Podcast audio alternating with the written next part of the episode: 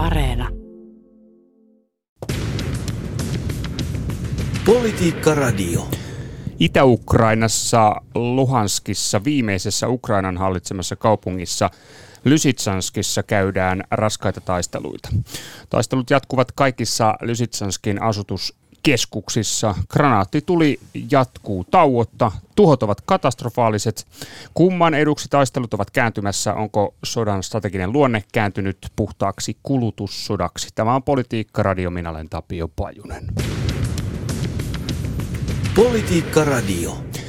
Ja tervetuloa Politiikka Radioon analysoimaan Ukrainan sodan strategista kuvaa apulaisprofessori Antti Paronen Maanpuolustuskorkeakoulun sotataidon laitokselta. Kiitoksia oikein paljon. Sekä yhtä lailla tervetuloa Politiikka Radioon sotahistorian tutkija Emil Kastehelmi. Kiitos paljon. Emil ylläpitää verkossa tiiminsä kanssa varsin seurattua Ukrainan sodan tilannekarttaa. No niin, tuota, pitkästä aikaa jälleen ö, sodan tilannekuvan päivityksen paikka Politiikkaradiossa. Mennäänpäs asiaan heti miten. Luhanskin viimeisessä Ukrainan hallitsemassa kaupungissa Lysitšanskissa käydään parhaillaan erittäin raskaita taisteluita. Kaupungin suunnalle nämä taistelut siirtyivät sen jälkeen, kun Venäjän joukot onnistuivat miehittämään läheisen Sjeverodonetskin kaupungin. Ja Luhanskin alueen kuvernööri kuvasi näitä tuhoja alueella katastrofaalisiksi. Kuvernööri puhui siitä, kuinka örkit yrittävät murtautua läpi. Tämä örkit on ukrainalaisten käyttämä nimitys Venäjän joukoista. Siis Taru Sormusten herrasta, Kirisäästä tuttu nimitys Sauronin örkkijoukoille. Eli örkit yrittävät murtautua läpi, mutta epäonnistuvat. Sitten he siirtyvät suosikkiinsa, eli täyteen tuhoamiseen. Granaattituli jatkuu tauotta. Tuhot ovat katastrofaaliset. Niin äh, tätäkö se on se taisteluiden tilannekuva ja luonne parhaillaan? Onko teillä samanlaiset tiedot? No kokonaisuudessaan varmasti tämä on sellaisenaan ihan oikeansuuntainen kuvaus. Noin niin kuin rintaman osalta nimenomaan tuolla Luhanskin alueella, missä ollaan pidemmän aikaa jo nähty sellaista, mitä on nyt kuvailtu joko tuhoamissodaksi tai kulutussodaksi tai, tai sitten jopa tykistön kaksintaisteluksi. Siis nähdään, että, että, että venäläisen sotataidon sellainen ydin, joka heille kuuluu käytännössä, on tällainen niin kuin tulella tuhoamisen ja tulella kuluttamisen teesi, jos sitä nyt, tai periaate, jos sitä näin voisi sanoa. Ja nuo käytännössä paikallisen vaikuttajan kommentit niin kyllä vahvistaa tällaista, että, että, että jos joukot eivät etenemään pääse ilman sellaista mittavaa tulivalmistelua, niin sitten turvaudutaan tulivalmisteluun, joka on siis keskeinen elementti. Ja siihenhän venäläiset voivatkin luottaa. Heillä on hyvin raskas tai hyvin vahva tällainen tykistöjoukko yleensä niin kuin, ja hyvin orgaaninen tykistöjoukko ihan niin kuin verraten alatasolle vietynä käytännössä sotilasjoukoissaan. Ja sitä sitten hyödynnetään, mitä käytännössä hyödynnettävissä on. Orgaaninen, tarkoittaako tämä sitä, että se on niin kuin sillä helposti käytettävissä? Joo, kyllä, että, että se, se, se on nyt tuotu niin kuin heikäläisessä tällaisessa viimeisimmässä parinkymmenen vuoden aikaisessa kehityksessä nimenomaan näiden pataljonan taisteluosastojen osalta niin, niin yhä lähemmäs sitä komentavaa, no komentajaa ja hänen, hänen niin kuin mahdollisuuttaan ylipäätään tukea sitä oman taistelunsa etenemistä. Mm. No Emil, onko sinulla ö, samanlaisia tietoja, että, että ensin örkit yrittävät murtautua läpi ja kun eivät onnistu, siirtyvät suosikkiinsa ja granaattituli jatkuu sen jälkeen tauotta? Kyllä joo, ja tämä näkyy esimerkiksi satelliittikuvissa, joita me ollaan myös sieltä alueelta ää, osana muita avointen lähteiden tiedustelua tutkittu. Eli siis tiettyjä tämmöisiä paikkoja, joista on tullut vaikka ää, päivien tai jopa viikkojen ajan ilmoituksia, että kyseisen kylän alueella käydään taisteluita. Niin jos verrataan vaikka ää, juurikin satelliittikuvia vuoden takaiseen ja sitten tämän päiväiseen, niin siellä saattaa se kylä olla niin kuin käytännössä kaikkia taloja myöten ää, tuhoutunut. Ympärillä olevat pellot on kylvetty täyteen granaatteja, eli näkyy loputon määrä iskemiä. Ja tota, selkeästi siellä on puolustajalla ollut kyllä todella haastavat paikat. Toki osa sitten myös tuhoista saattaa olla ukrainalaisen tykistön aiheuttamia, kun ne on sitten ampunut alueelle siirtyviä venäläisjoukkoja. Eli, eli kyllä tämä on aika, voisi puhua ainakin tiettyjen kylien lähes totaalisesta tuhosta. Sitten toki on joitakin kyliä ollut nyt esimerkiksi siellä Lysitšanskin suunnalla, mistä Venäjä on sitten päässyt nopeammin läpi siellä läpimurrossaan. ihan joka ikistä kylää Venäjän ei ole ollut kuitenkaan tarve tässä lanata, mutta selkeästi mikäli se tarve tulee, niin Venäjä ei ää, jätä tätä tykistöasettaan kyllä käyttämättä esimerkiksi siviilien tai infrastruktuurin suojelun ää, viitekehyksessä. Mm, eli tässä mielessä siis tavallaan aika häikäilemätöntä sodankäyntiä. Ja jos ei eteenpäin päästä, niin sitten vaan räiskitään niin paljon kuin vaan piipuista lähtee. Niin, eikä pelkästään vaan räiskitä, vaan systemaattisesti tuhotaan käytännössä siis esimerkiksi joku maantieteellinen alue, jossa odotetaan olevan tai vähintään verraten korkealla todennäköisyydellä oletetaan olevan joko puolustajajoukkoja tai sitten sellaisia ryhmitysalueita, joihin puolustaja sitten voisi tukeutua jossain vaiheessa vaikka rakennusten tai jonkun niin kuin rakennettujen linnoituslaitteiden osalta ja, ja se tulella tuhotaan, jotta sitä pystytään sitten ikään kuin tyhjänä hyödyntämään vahvoissa lainaus. Mm. No tota, onko tämä seurausta siitä, että, että siis Venäjä ei tällä hetkellä muilla keinoilla pääse läpi muuta kuin vain ö, turvautumalla massiiviseen tykistöaseeseen? Mikä tähän on johtanut? Onko se perussotataidollinen tapa Venäjällä? No Venäjällä on siis, siis jos me ajatellaan tällaista perivenäläistä joukkoa, siis, siis panssarijalkaväkijoukkoa, ö, niin, niin siinä ei ole ihan hirveästi sitä jalkaväkeä, mutta siinä on jonkun verran sitä panssarikalustoa. Ja sitten siellä on takana sekä sitä orgaanista tykistöä että sitten ylijohdon tykistöä tai ylemmän johtoportaan tykistöä.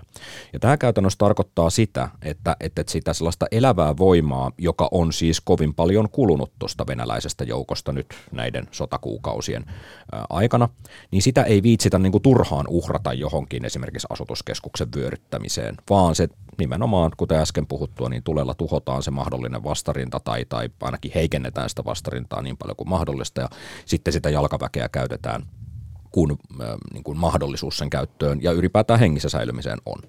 Niin, se on ihan juurikin, kuten Antti sanoi, niin perusteltua, että, että ei siellä tavallaan Ukrainalla on paikoin hyvinkin vahvoja asemia ja se olisi tavallaan täysin hyödytöntä olla käyttämättä sitä tykistöä tietyllä tapaa. Että se on, se on myös, vaikka se on brutaalia, niin äh, Venäjän näkökulmasta se on myös tietyllä tapaa perusteltua, koska Venäjä käy tuolla tämmöistä täyttä, juurikin kuten alussa puhuttiin, niin tuhoamissotaa. No tota, minkälainen menestys tällä hetkellä Venäjällä on kyseisellä alueella Itä-Ukrainassa? No Itä-Ukrainassa oli, siellä on ollut oikeastaan tässä viimeisten kuukausien aikana, ää, ensiksi tapahtui läpimurto Popasnan kaupungin alueella, josta venäläiset pääsi noin viisitoista kilometriä eteenpäin sitten. Ää, venäläiset jumittuivat tälle Bakhmut-Lysitšansk tielle. Ja sieltä he eivät sitten tota, päässeet oikein kunnolla eteenpäin. Venäjä siirsi sitten tätä tämmöistä läpimurtoyritystään hieman itäänpäin tämmöisen tota, Toshkivkan kaupungin alueelle. Ja nyt viimeisen parin viikon sisällä, etenkin tuossa juhannusviikonloppuna, niin venäläiset sai täältä Toshkivkan alueelta iskettyä nyt semmoisen noin parinkymmenen kilometrin läpimurron nyt sitten ukrainalaisten asemiin. Vaikuttaa tällä hetkellä siltä, että ukrainalaiset ei ole saanut sitä pakkaansa kasaan, vaan tällä hetkellä äh, venäläiset uhkaa nyt jo niitä viimeisiäkin äh, vetäytymisteitä sieltä Lysitšanskin kaupungista. Eli siellä alkaa karttaa katsoessa olemaan todellinen riski. Ne käytettävissä olevat vetäytymistiet, ne on tällä hetkellä äh, meidän tietojen mukaan päällystämättömiä teitä, jotka myös kulkee paikoin aika avoimessa peltomaastossa. Mm. Eli, eli äh, siellä alkaa olemaan melko haastavat paikat nyt sitten Lysitšanskin puolustajilla. Juuri näin, ja, ja on huomioitava, että, että mikäli nyt, ja, ja nyt syyllistyy vähän spekulointiin, niin nämä, nämä Emilin mainitsemat huoltoreitit katkeaisivat, niin se joukko, joka ukrainalaiselta puolustajalta jäisi tuonne ikään kuin mottiin, tai ei ikään kuin mottiin, vaan käytännössä mottiin, niin, niin se on aika tuntuvan kokoinen sotilasjoukko. Toki tappioita kokenut tähänkin mennessä, mutta siis puhutaan niin, niin merkittävistä yksiköistä, merkittävistä vastahyökkäyskykyisistä yksiköistä ja merkittävistä sellaisesta eräällä lailla reservimahdollisuudesta, jossa sieltä oikea-aikaisesti onnistuttaisiin pois vetää, mutta kuten Emil tuossa kuvaili, niin, niin, niin, niin tämä vetäytymisen mahdollisuuskin alkaa olla yhä päivä päivältä uhatumpi, eli, eli näitä vetäytymisreittejä hallitaan, jos ei nyt jouk- venäläisillä joukoilla, niin käytännössä ainakin venäläisellä tulenkäytöllä hyvin aktiivisesti. Ja, ja se on Ukrainan kannalta varsin huolestuttavaa kehitystä tässä nyt varsinkin viime päivien, no ehkä jo viikkojenkin aikana tapahtunut. Onko tilanne kriittinen Ukrainan kannalta? No on hieman haastava sanoa tietysti, että mikä, mitkä on tavallaan juuri tällä hetkellä ne tarkat tienristeykset, mitä esimerkiksi Venäjä siellä kontrolloi, ja mikä on se todellinen vaikuttamiskyky sit näihin ää, tiettyihin niin sanottuihin elämänlankoihin siellä.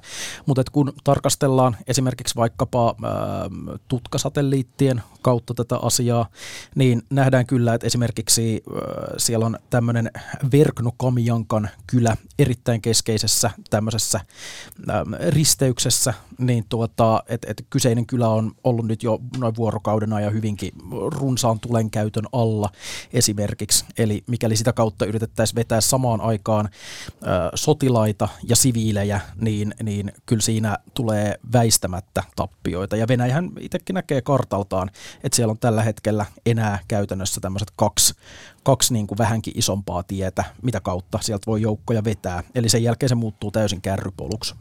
No onko tämä, tota, tämä Lysitšanskin Bakhmutin välinen tieosuus, siis kysymys siitä, että onko Venäjät, Venäjän joukot kyenneet saartamaan sen tieosuuden tyysti, niin onko tämä tämän kokonaiskuvan ja alueen hallinnan kannalta nyt se kaikista oleellisia ja kriittisin asia myöskin niin kuin Ukrainan kannalta? No tällä hetkellä oikeastaan tämä Bakhmut-Lysitšansk, tämä tämmöinen parempi päällystetty maantie, mikä siellä menee, niin sehän ö, ei ole käytännössä tällä hetkellä käytössä. Eli, eli sitä on, se on ollut venäläisten tulivaikutuksen alla jo, jo oikeastaan viikkoja. Nyt puhutaan siitä, että pystytäänkö Lysitšanskista vetäytymään suoraan länteenpäin tällaiseen Siverskin kaupunkiin, joka on, on, on ö, pienempi paikka, mutta tota, et, et Lysitšanskista ei pääse Bakhmuttiin ilman, että joutuu hyvin raskaan venäläisen tulenkäytön kohteeksi. Me ollaan nähty myös esimerkiksi kuvia ja videoita siltä alueelta, ja se on erittäin karun näköistä, mitä siellä tiellä, minkälaista tykistötaistelua sillä tiellä on käyty. On tietysti aika vaikea asettua esimerkiksi ukrainalaisen yleisesikunnan niin kuin suunnittelijan tai operaatiopäällikön rooliin, mutta jos nyt yritetään, niin, niin käytännössä kyllä varmaan käydään aktiivista keskustelua niin kuin ja, ja, ja hyvin stressaava tilanne myös ylemmissä esikunnissa Ukrainassa, että missä vaiheessa näitä joukkoja aletaan vetämään pois suhteessa siihen, että mitä ne käytännössä pystyvät vielä tuolla No eräällä lailla tuon rintaman pullistuman kärjessä saavuttamaan, eli siis tuottamaan tappioita venäläiselle hyökkääjälle, koska tappioiden tuottamisesta se tällä hetkellä on kysymys, ei niinkään siitä, että pystytäänkö maa-alaa pitämään ja kuinka kauan, vaan siitä, että kuinka paljon me pystymme sitten, tai kuinka paljon he pystyvät sitten venäläiselle, venäläiseltä hyökkäysvoimalta sitä elävää voimaa pois ottamaan ja panssarikalustoa pois ottamaan ja tuhoamaan ennen kuin käytännössä joko A jäävät mottiin tai pahimmassa tapauksessa tai sitten B heidät pystytään vetämään sieltä pois. Mm, eli näin, sanotaan näin, että Helsingistä käsin on, on vaikea tehdä tämän tarkempaa analyysiä. No sitä on aika äärimmäisen vaikea, siis siihen vaikuttavat luonnollisesti hyvin monet asiat ihan nyt poliittisesta ohjauksesta lähtien, jota, jota käytännössä sotilasesikunnat sitten saavat ja, äh, saavat ja tuota, sitten samaten tietysti myös moni muu sellainen asia, mitä me emme nyt sitä pintatilanteesta yksinkertaisesti tiedä, kun meidän pitäisi olla käytännössä näkemässä ne yksittäiset tienristeykset tai joen mutkat tai niin edespäin. Politiikka Radio. Öö, joo, Politiikka Radio käynnissä. Minä olen Tapio Pajunen ja tänään vieraana on Antti Paronen, Maanpuolustuskorkeakoulun sotataidon laitokselta apulaisprofessori sekä sotahistorian tutkija Emil Kastehelmi. Emil ylläpitää verkossa myös öö, varsin seurattua Ukrainan sodan tilannekarttaa. Joo, tota, kriittinen tilanne siis Ukrainan kannalta äh, tällä hetkellä, mutta äh, kysymys kuuluu, kuinka pitkään venäläiset kykenevät ylläpitämään tällaista operaatiota, mikä Itä-Ukrainassa tällä hetkellä on käynnissä ja jonka äh, ilmeisenä tarkoituksena on nyt sitten ottaa viimeisetkin asutuskeskukset äh, Luhanskista venäläisten haltuun? Tuo operaatioaluehan ei ole kamalan suuri suhteessa niihin joukkoihin, joita venäläiset tuolle alueelle ovat, ovat keskittäneet. Nyt, nyt kun sanon näin, niin puhun nimenomaan tuosta mainitusta, mainitusta alueesta. Sitten mikäli katsomme koko Itä-Ukrainaa, niin, niin sitten tilanne alkaakin muuttua hieman toisenlaiseksi edelleen mentäessä tuonne Krimin pohjoispuolisille alueille ja, ja niin edespäin. Eli, eli tota, koko taistelu Ukrainasta tai sota Ukrainasta tai, tai sota Ukrainassa niin, niin on tietysti venäläisittäin haastava henkilöstön osalta erityisesti ja sitten tietysti myös kaluston osalta, mutta toi kyseinen alue niin, niin on, on kieltämättä kyllä, niin kun, no se on tulella hallittavissa, tulella myös tuhottavissa venäläisittäin. Mm. Kyllä, ja, ja siis kun puhutaan tavallaan tästä Luhanskin pussinperästä, mikä siellä on tällä hetkellä enää Ukrainalla hallussa, niin äh, siinähän on enää noin kymmenen kilometrin tavallaan kaistale, jolla tämä Lysitšansk ja, ja muu niin sanottu tämä pussinperä kiinnittyy ää, Ukrainaan. Eli siis siellä puhutaan hyvin pienistä välimatkoista enää tässä vaiheessa. Tota noin. Eli, eli tämä kokonaisuus, niin, niin vaikka nyt sitten näyttää siltä, että tämä Luhanski nyt Venäjä etenee siellä ja onnistuu tai on onnistumassa saamaan sitä haltuun, niin, niin miten tämä kokonaisuus sitten Venäjän kannalta, sodankäynnin kokonaisuus? Tässä on aika paljon erilaisia sellaisia tuota, taistelualueita, ja Emil varmasti voi mennä yksityiskohtaisempaan tarkasteluun, mutta, mutta taistelu Itä-Ukrainasta on se pääoperaatiosuunta. Se on selvä asia, koska siellä nyt osaltaan Venäjä saavuttaa menestystä, kuten kuvailtua tässä, ja, ja tilanne on joidenkin alueiden osalta kriittinen ukrainalaisille, ja, ja kun näin asia on, niin venäläiseen sotataitoon kuuluu hyödyntää sitä menestystä sitten mahdollisuuksien mukaan, ja, ja mahdollisimman tehokkaasti, myös keskittämällä joukkoja joltain muulta alueelta. Ja sitten oikeastaan muut suunnat, no ehkä Harkovan tuota pohjoista aluetta ehkä lukuottamatta, jossa pyritään myös niin kuin vaihtamaan aluetta tai valtaamaan ja valtaamaan takaisin aluetta, niin, niin, niin tota, ovat enemmän sellaisia sitovia suuntia. Puhutaan nyt Zaporizhzhian suunnasta tai sitten Hersonin suunnasta, jossa viimeksi mainitussa ukrainalaiset tekevät myös no enemmän tai vähemmän joissain tapauksissa jopa menestystä saavuttaneita vastahyökkäyksiä, ja siellä ambitiotaso ukrainalaisittain on, on verraten korkealla. Kyllä, mutta just kun puhutaan tavallaan, no vaikka näistä Hersonin suunnan vastahyökkäyksistä, niin siinäkin on hieman ehkä huolestuttavasti näkyvillä se, että ukrainalaistenkin kyky tehdä vastahyökkäyksiä on hyvinkin rajallisen oloinen, että vaikka Venäjä on keskittänyt suurimman osan joukoista nyt sinne kaikista itäisimpään Ukrainaan, niin ää, siltikään Ukraina ei ole pystynyt ää, sit hyödyntämään tätä tilannetta kunnolla Hersonissa, eli, eli puhutaan kuitenkin loppupeleissä alle kymmenen kilometrin etenemisestä, ää, muutamien kylien vapauttamisesta.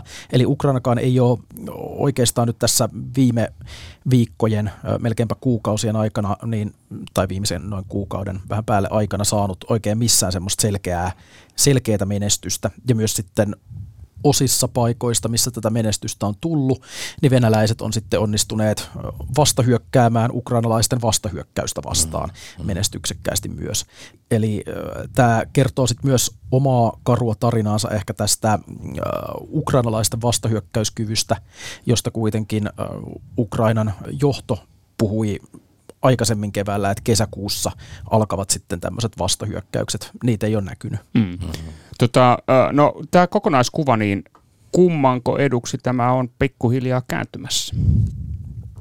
No, tätä on paljon kuvailtu sellaisena pattitilanteena. Ja pattitilanteella nyt tarkoitetaan käytännössä sitä, että, että tota, tässä on niin kuin edellytykset huomattavan pitkälliseen ja jäätyneeseen kulutusmaiseen konfliktiin, joka sitten, no esimerkiksi tulenkäytön osalta voitaisiin olettaa, että jossain vaiheessa laantuu, ja sitten se olisi enemmän sellaista laukausten vaihtoa rintaman molemmin puolin. Mutta tämä on tietysti hyvin spekulatiivista tulkintaa, ja tällä hetkellä tilannetta ei oikeastaan voi ihan sellaisenaan, sellaisenaan ennustaa. Kuten äsken sanottua, niin on alueita, joissa etu on venäläisillä, ja on, on, on alueita, joissa ukrainalaisilla ambiittioita on vastahyökkäyksiin.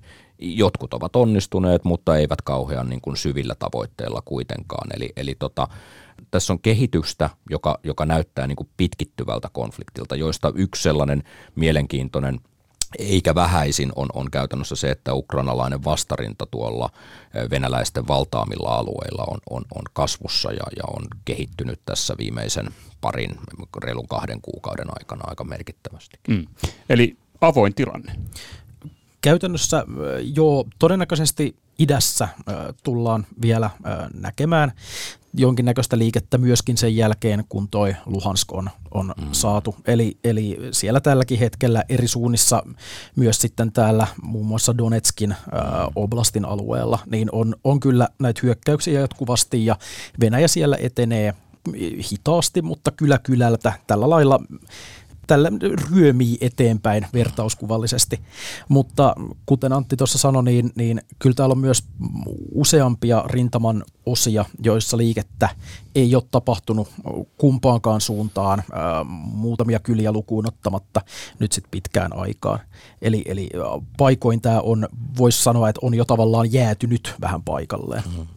Kyllä tuon Emilin ensin mainitseman argumentin puolesta puhuu tietysti osaltaan jo se, että, että, että tästä sodan varhaisemmasta vaiheesta lähtien hän tuo Donbassin alue on määritelty venäläisen korkeimman poliittisen johdon erityisesti nyt presidentti Putinin puheessa tällaiseksi poliittiseksi tavoitteeksi ja, ja vaikka tuo Luhanskin alue nyt tuosta vallattua saataisiinkaan, niin, niin olisi vaikea kuvitella, että nyt siitä tehtäisiin, vaikka siitä voitto tehdäänkin, niin siitä tehtäisiin lopullinen voitto, johon Venäjä, Venäjä olisi tässä koko ajan hyvin vahvoissa lainausmerkeissä pyrkinytkään. Eli kyllä tuo Donbas varmasti on sellainen, että, että, että, että sitä joko sen valtaamista tavoitellaan tai ainakin siellä, niin kuin, kuten Emil kuvaili, niin liikettä tapahtuu sitten. Tai pyritään ainakin venäläisittäin hyökkäämään laajemmin tuolle alueelle. Mm.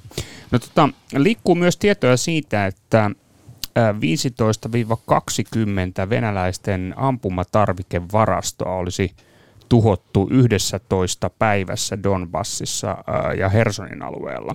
Eräiden tietojen mukaan venäläiset olisivat näiden takia joutuneet vetämään komentopaikkojensa kolmekymmentä neljäkymmentä kilometrin syvyyteen näiden iskujen takia, niin onko teillä ö, samanlainen tieto? Kaiken näköistä tietoa nimittäin liikkuu tietysti näistä sotatapahtumista. Kyllä ainakin vaikea tietysti sanoa varmasti, että onko juuri tämä viisitoista tai kaksikymmentä mm. niin kuin yksittäisen tarkkuudella, mutta selkeät on se, että kyllä siellä ainakin ö, useampia varastoja on kyllä saatu tuhottua nyt sitten venäläisiltä. Eli se on, se on selkeää.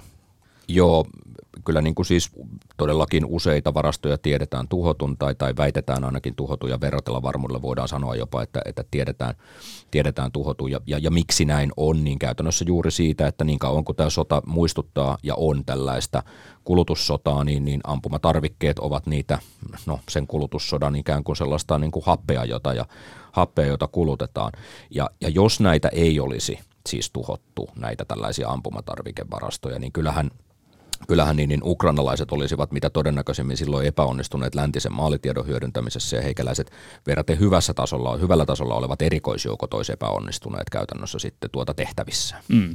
Eli, eli, eli voimme olettaa, että nämä pitävät jokseenkin kutinsa iskut venäläisiin ampumatarvikevarastoihin. No, mitä tällaiset iskut nyt sitten, onko näillä laajempaa merkitystä vai onko se ainoastaan kyky nyt iskeä ikään kuin terää poikki tältä kovalta tykistökulutukselta, mitä Venäjä tällä hetkellä harrastaa.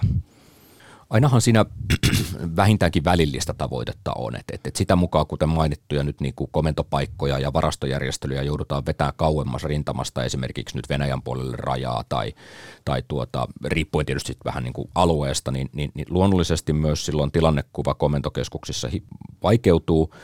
Ja sitten myös se huoltoetäisyydet kasvaa eli, ja, ja muuttuvat sitä myöten myös haavoittuviksi sellaiselle sabotaasitoiminnalle, rintamien takaiselle siis sabotaasitoiminnalle. Mutta mut kyllä se niinku tässä vaiheessa, tällaisessa niinku taistelun kuvassa, niin, niin ennen kaikkea konkretisoituu siihen teränkatkasuun.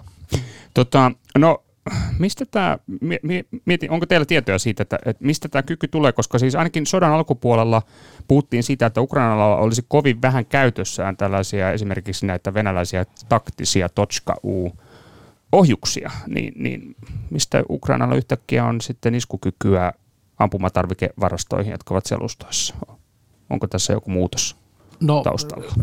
Me tiedetään, että muun muassa Yhdysvalloista on tullut näitä HIMARS-järjestelmiä aseapuna Ukrainaan, ja siitä on hyvinkin runsaasti jo liikkuu videoita ja ukrainalaista niin sanottua sotapropagandaa, joissa tämmöiset vahvat raketinheittimet ampuvat jonnekin venäläisten puolelle. Siitä mä en ole nyt ihan varma, että, että miten monta näiden asevarastojen räjähtämistä voidaan tota, kytkeä sitten esimerkiksi vaikka näihin uusiin länsiapuaseisiin, mutta ainakin äh, ainakin tiedän yhden tai kaksi tilannetta, joissa jotain pidemmälle tai syvemmälle vaikutetusta kohteesta venäläiset on sitten keräillyt näitä sirpaleita, joissa on ollut tunnistettavissa merkintöjä, että nämä on näistä nimenomaan länsiaseavusta, näistä HIMARS-raketin heittimistä. Mm. Ja tämä on siis tällainen, tällaisten niin kuin varikoiden ja, ja, ja johtohenkilöiden ja esikuntien tuhoaminen on siis tyypillinen erikoisjoukoille annettava tehtävä noin niin kuin linjojen takana. Eli, eli voitaisiin olettaa, että se on varmaan yhdistelmä tulen käyttöä ja erikoisjoukkojen toimintaa, ja joka, joka sitten niin kuin konkretisoituu sellaiseen äm, reaaliaikaiseen maalitilannekuvaan, jota ukrainalaiset varmaan tietysti totta kai itse luovat parhaansa mukaan omien verkostojensa ja äh, verkostojensa tiedustelu, tiedustelusensoriensa kautta, mutta osaltaan myös sitten saavat varmaan. Varmasti myös länsimaisista. Mm, eli täm, tästä ei pysty suoraan vetämään sellaista johtopäätöstä, että nyt olisi joku tietty aseteknologia käytössä ja sillä pystytään mm. nyt sitten toteuttamaan. Ei, ja ehkä ylipäänsä tavallaan tässä keskustelussa tämmöisistä yksittäisistä äh, aseista, niin, niin ehkä on paikoin mediassa ehkä hieman liikakin keskusteltu mm, siitä, että yksittäiset aseet tai, tai tämmöiset järjestelmät jotenkin muuttaa kokonaan kyllä. tätä sodankäynnin kuvaa. Et niillä voi tietysti olla paikallinen vaikutus. Ää, kaikki apuhan on, on, tietysti menee käyttöön ja, ja hyvät aseet, niillä saavutetaan parempia tuloksia, mutta mut ei, ei, ei se kuitenkaan, lännestä ei ole tullut niin massiivista apua, että se jotenkin, tai, tai niin uskomattomia yksittäisiä aseita, joilla nyt sitten kokonaan rintamatilanteet muuttuisivat. Ja kyllähän ukrainalaiset operaatiopäälliköt olisivat kovin epäonnistuneita, jos he lataisivat kaikki ikään kuin munat yhteen koriin ja, ja olettaisivat, että pelkästään himars, himarsten tapaisilla tällaisilla pidemmän kantamme järjestelmillä tuhottaisiin venäläisiä ampumatarvikevarastoja. Että et kyllä tässä pitää olla erilaisia vaikutuskeinoja käytössä ja, ja koko palettia, mitä heillä ikinä vaan saatavillaan on, niin pitää ehdottomasti käyttää. Mm, mihinkään wunderwaffeneihin ei kannata nyt toivoa, ei, toivoa tuota noin, niin ripustaa tässä sodan käynnissä. Ei, se on ehkä enemmän just varsinkin ehkä, ehkä ei niinkään ehkä suomalaisen median mm. ongelma. Enemmän ulkomaisissa medioissa on usein maalaillut tätä kuvaa, että milloin mikäkin ratkaisee mitäkin. Et to, totta kai siis en sano, että länsiapu olisi äh, merkityksetöntä. Sillä on tietysti suuri merkitys, mutta just niin kuin tämmöisenä kaiken ratkaisijana, niin mm. siihen siitä ei ole. No tota, Madridin NATO-kokouksessa videollekin kautta puhunut Ukrainan presidentti Zelenskin mukaan Ukraina tarvitsee noin viisi miljardia dollaria kuukaudessa puolustuksensa rahoittamiseen. Osaatteko arvioida millään tapaa tätä summaa, jonka Zelenski esitti? En, en valitettavasti osaa. Siis sillä, siinähän puhutaan niin, kuin niin valtavista erilaisista muuttujista ja, ja, ja tällaisesta niin kuin yhtälön osasista, jotka, jotka sen käytännössä sen puolustuskyvyn rakentaa, että et, et, et viisi miljardia voi olla tällaiselle niin kuin kansantaloustiedettä tuntemattomalle ihan yhtä validin luku kuin seitsemän miljardia. Mm. Niin, niin, ja, ja sitten siinä on tietysti myös se, että se toimintakykyhän syntyy myös monista asioista, että sekään ei tavallaan auta, vaikka sinne vaan rahaa heitetään loputtomat määrät seinään, vaan, vaan esimerkiksi vaikka kun on, on näitä avustuksia, niin myös esimerkiksi pitää olla jatkuvaa ja laadukasta koulutusta, jotta ukrainalaiset myös osaa vaikkapa käyttää niitä aseita, mm. joita sinne toimitetaan nyt miljardien arvosta. Ja tässä on paikoin ollut myös puutteita. Mm.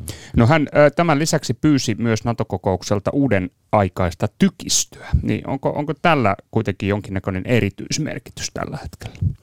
No kyllä se tulen ulottaminen on, on sellainen iso asia. Siis ei, ei, ei pelkästään uuden aikainen tykistö, vaan myös semmoinen niin kuin uuden aikainen länsimainen aseistus ylipäätäänkään on Ukrainalle äärimmäisen tärkeää. Eli, eli no, no, sanotaan, että Ukraina on jossain vaiheessa, en voi sanoa kärsinyt, mutta ehkä joutunut kokemaan jonkunlaista avustusähkyä siitä, että kaikenlainen vanha neuvostokalusto erilaisista maista ympäri Eurooppaa niin kuin dumpataan näin niin kuin vahvoissa lainausmerkeissä Ukrainaan.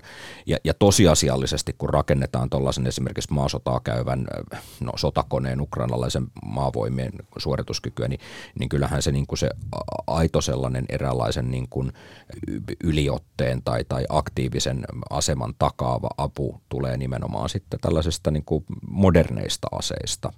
Esimerkiksi nyt tykistöaseista, joiden kantamaa kyetään kasvattamaan ulos, ulos niin kuin venäläisen tykistöaseistuksen kantamasta. Mm. Mutta ehkä yksi kans, myös tykistössä niin, niin on se, että sitä tavaraa, mitä länsimaista tulee, niin, niin se ei ö, toimi ainoastaan niin, että ukrainalaiset muodostaa niillä jotain ö, modernin aseistuksen eliittiprikaateja, jotka ö, murjovat sitten venäläisten osastoja ihan ö, kuusi nolla, vaan siellä myös menee paljon tätä aseistusta ihan siis tappioiden korvaamiseen, ja meillä on nyt sitten myös toisaalta tietoja ja, ja ihan siis kuvallisia todisteita siitä, että myös vaikka ää, lännestä vietyä tykistöä on jo nyt tuhoutunut sitten taas Ukrainassa. Mm. Eli kyllä sitä tavallaan myös tätä apukalustoa kuluu myös koko ajan sitten siellä taistelukentällä. Mm. Niin on muistettava, että valtaosa, tai en voi sanoa valtaosa, mutta merkittävä osa käytännössä siitä avusta on siis ihan tällaista kulutustavaraa, siis ampumatarviketta, granaattia, panssarintorjuntaohjusta, ilmatorjuntaohjusta, niin edespäin, joka kuluu koko ajan siis tässä sodassa. Ja, ja esimerkiksi tuollainen tykistön tuliyksikkö niin, niin ampuu ihan siis käsittämättömiä määriä.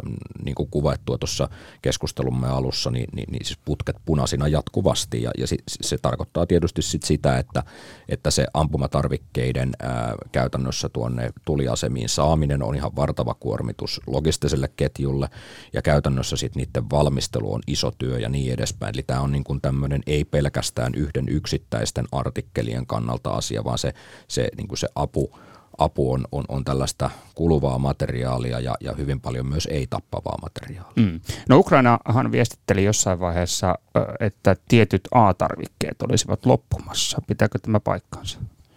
No äh, todennäköisesti, jos Ukraina näin viestittää, niin tämmöistä ongelmaa on myös olemassa, että et, se on tietysti haastavaa, että ehkä modernissa länsimaisessa valtiossa niin, niin tämmöinen suuren kulutussodan tarvitsema ampumatarvikemäärä, niin vaikkapa tämmöisiin vanhempiin ää, neuvostovalmisteisiin tykkeihin, niin se tuotantokapasiteetti on aika rajallinen. Niitä ei ole mm. kovin monia tehtaita ää, koko Euroopassa, jotka sitten välttämättä tuottaisi tiettyä spesifiä ampumatarviketta johonkin eri, tietyn, tai siis eri tykkeihin. Niin, tässähän on erilaiset kaliberit siis venäläisissä tykistössä tai sitten länsimaisessa tykistössä, että samat ammukset eivät sovi toisiinsa. Niin siis toki tietysti tässä on myös ajateltava, ajateltava niin, että, että, että se, se länsimainen kalusto on suunniteltu hieman toisella lailla käytettäväksi. Eli, eli me, me, me niin kuin ajatellaan länsimaisessa tulen käytössä enemmän sellaista systeemin romahduttamisen vaikuttamista, eli siis ammutaan täsmällisesti jollekin joko nyt tietylle alueelle tai jopa yksittäisiin kohteisiin, jotka ovat niin kriittisen tärkeitä sille esimerkiksi hyökkäävälle joukolle, että se ei kykene jatkamaan toimintaansa joko hyvin lyhyen tai sitä vaikka pidemmänkin aikavälin, aikavälin osalta. Eli, eli niin kuin ja nyt me olemme Ukrainassa sitten toisenlaisessa tilanteessa, missä, missä sitten, kun, sitten jos näitä tällaisia joko nyt eri taikka vaikka saman kaliberin aseistuksia ukrainalaisille annetaan, niin he joutuvat sitä käyttämään omassa todellisuudessaan. Ja he tarvitsisivat niitä, kuten nyt Ukrainan presidentin neuvonantajan tuossa joitain viikkoja sitten antamassa lähes kuulussa twiitissä ilmoitettiin, niin siis satoja ja taas tuhansia sit erilaisia asejärjestelmiä ja erilaisia ajoneuvoja ja niin edespäin. Niin, niin että, että tavallaan, että jos, jos puhutaan siitä, että venäläisille tämä esimerkiksi just vaikka kun mainittiin, että, että nämä tämmöiset kauemmas, kaukovaikutteiset epäsuoran tulen järjestelmät ja aseet aiheuttaa tiettyjä haasteita tälle logistiikalle, pitää siirtää näitä varastoja kauemmas tai hajauttaa niitä, niin, niin se on tietysti yksi asia, joka vaikeuttaa logistiikkaa, mutta myös sitten tavallaan tämmöinen todella kirjava vaikka tykistöaseiden määrä, mm. niin sehän on sitten taas toinen, toinen asia. Ja sitten ää, ei puhuta pelkästään siitä, että onko ammuksia vai ei. Pitää olla myös vaikkapa varaosia ja sitten mm. pitää olla myös koulutettua henkilökuntaa, joka osaa näitä huoltaa. Tämä on tavallaan todella monimutkainen jos, logistiikkaketju, jossa on toki ammukset on yhtenä, mutta sitten on se osaaminen ja huolto, varaosat, kaikki, koko se tavallaan kokonaisuus on sitten ihan toinen osa. Mm. No tota, hyvät herrat, onko onko tota johtopäätöksemme selvä? Onko Ukra- Ukrainan sodan strateginen luonne tällä hetkellä ikään kuin puhdasta kulutussotaa? Puhdasta kulutussotaa alueellisesti pyrkimyksenä liikesodan käyntiin. Eli, eli siis, ja tällä liikesodankäyntiosuudella tarkoitan tässä sitä, että et, et, et kyllähän venäläinen hyökkää ja pyrkii kaikesta huolimatta läpimurtoihin niine hyvineen kuin sillä resursseja jollain varsin pienellä ja rajatulla alueella on, kuten Emil tuossa kuvasi, niin on tehty eri syvyisiä läpimurtoja eri puolilla rintamaa, varsinkin nyt tuolla Itä-Ukrainan päätaistelualueella. Mm. Mutta laajempiin läpimurtoihin Venäjällä ei, ei ole kykyä, vai onko?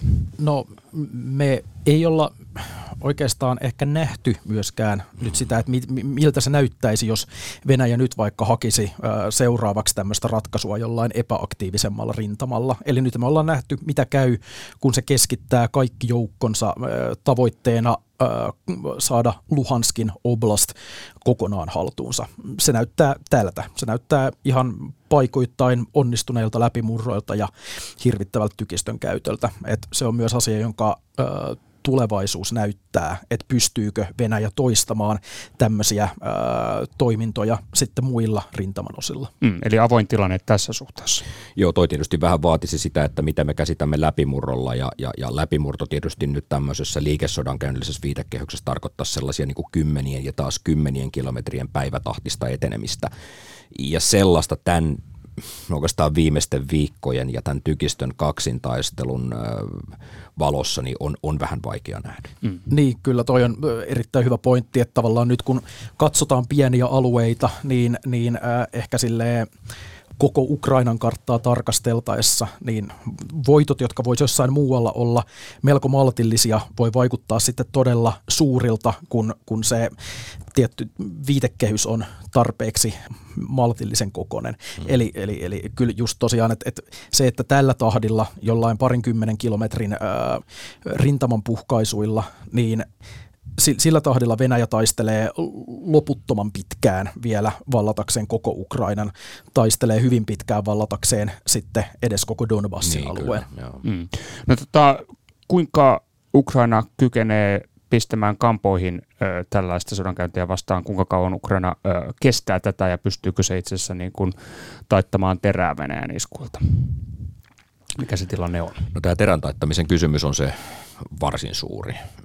Ja miksi varsin suuri, niin siitä syystä, että tässähän nyt on, ei nyt ihan henkeä pidätellen, mutta ainakin niin kuin kovin suurella mielenkiintolla on odoteltu sitä, että, että milloin Ukraina saa aikaan sellaisia tai pystyy rakentamaan, kouluttamaan, varustamaan ja, ja, ja niin kuin harjoituttamaan myös jotain tiettyä hyökkäystä varten sellaisia joukkoja, joita kutsuttaisiin niin kuin operatiiviseen vastahyökkäykseen kykeneviksi joukoksi, eli käytännössä niin kuin panssariprikaateja ja panssarijalkaväki ja laajoja joukkokokonaisuuksia, jotka pystyisivät saavuttamaan näitä tällaisia kymmenien kilometrien esimerkiksi jopa päivätavoitteita tuonne Venäjän valtaamille alueille. Ähm, tällainen on vielä aika pitkässä puussa, jos näin voisi sanoa. En tiedä, että onko se mahdollista edes tämän vuoden puolella, mutta aika paljon on, on, on kiinni siitä, että miten, tuo, ja miten ja millaista tuo läntinen apu sitten seuraavien kuukausien ja ehkä puolenkin vuoden aikana lopulta Ukrainaan sitten on. Mm. Ja ongelmahan on kyllä Ukrainalla se, että ainakin Ukrainan omien ilmoitusten mukaan siellä kaatuu ää, mm. kuolleina ja haavoittuneina siis satoja miehiä päivässä pahimmillaan. Joo, se, on, se on täysin kestämätön tilanne. On. Mm. Eli, eli siis puhutaan siitä, että siellä menee, voi mennä useampikin komppania päivässä, siis mm. miehiä. Se on valtava, valtava määrä varsinkin niin kuin taistelevia joukkoja. Kyllä. Mm. Kumpi ö, osapuoli tällä hetkellä on kokenut kovempia miehistä tappioita?